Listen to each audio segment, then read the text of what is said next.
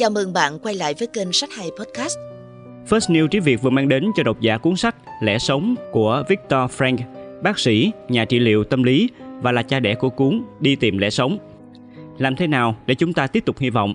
Đây là câu hỏi mà bất kể ai cũng từng ít nhất một lần hỏi qua, nhất là vào những lúc đau khổ, khó khăn hay cùng cực. Victor Frank cũng nhiều lần tự hỏi điều này trong 3 năm bị giam cầm, hành hạ tại các trại tập trung. Frank là một trong số hàng triệu người chịu ảnh hưởng từ tội ác của Đức Quốc xã. Đồng thời ông cũng là một trong số ít những người có thể sống sót từ trại tập trung. Quãng thời gian bị tù đầy đã giúp ông nhận ra bản chất thực sự của việc sống và phát triển cho liệu pháp ý nghĩa logotherapy mà ông nghiên cứu sau này. 11 tháng sau khi được giải phóng khỏi cảnh địa ngục trần gian của Đức Quốc xã, Viktor Frank đã tổ chức một loạt buổi diễn thuyết trước công chúng ở Viên về mục đích và sự thiêng liêng của cuộc sống. Ba bài giảng cốt lõi của ông trong chuỗi diễn thuyết được biên tập thành tập sách Lẽ Sống.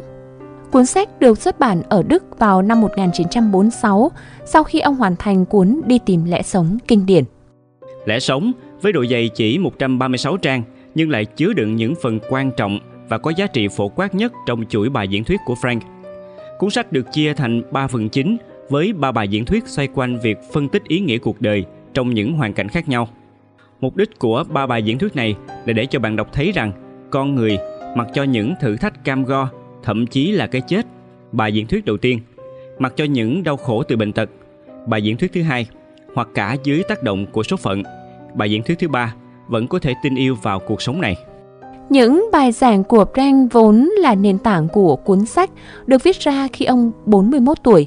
Thời điểm đó Brand đã kinh qua những trải nghiệm tồi tệ nhất, mất vợ, mất con, mất gia đình, chịu cảnh tù đầy khổ sai, bị hành hạ dã man. Nhưng cả trong những tình huống vô vọng nhất, ông không chỉ vượt qua mà còn giúp đỡ và chữa bệnh cho các tù nhân khác. Trong những bài diễn thuyết, Frank không ngừng động viên chúng ta nên quay về với chính bản thân mình, bởi vì tất cả những gì chúng ta có, tiền bạc, quyền lực, danh vọng đều không có gì là vững chắc, tất thảy đều có thể bị số phận tước đoạt. Khi đó cái chân chính còn tồn tại chỉ là chúng ta là con người, ngoài ra không còn gì khác. Do vậy quay về với bản thân là bước đầu tiên trong hành trình tìm ra lẽ sống mà Frank muốn đề cập. Lẽ sống không tập trung vào cuộc sống của Frank trong trại tập trung. Thay vào đó, nó là phần cô động những gì mà Frank đã đúc kết được trong quá trình đó. Thông qua ba bài giảng ngắn gọn, Frank đã chỉ dẫn và khuyến khích mọi người tự tìm lối thoát khỏi những năm tháng khốn khổ đã qua. Frank đã cho chúng ta thấy rằng con người cho dù trong hoàn cảnh khắc nghiệt nhất, bệnh tật, chết chóc hay cả những trường hợp chịu tác động của số phận như bị bắt vào trại tập trung, vẫn có thể lạc quan và tin yêu vào cuộc sống. Theo Frank, chính thái độ của chúng ta nhìn cuộc sống sẽ quyết định cuộc đời ta.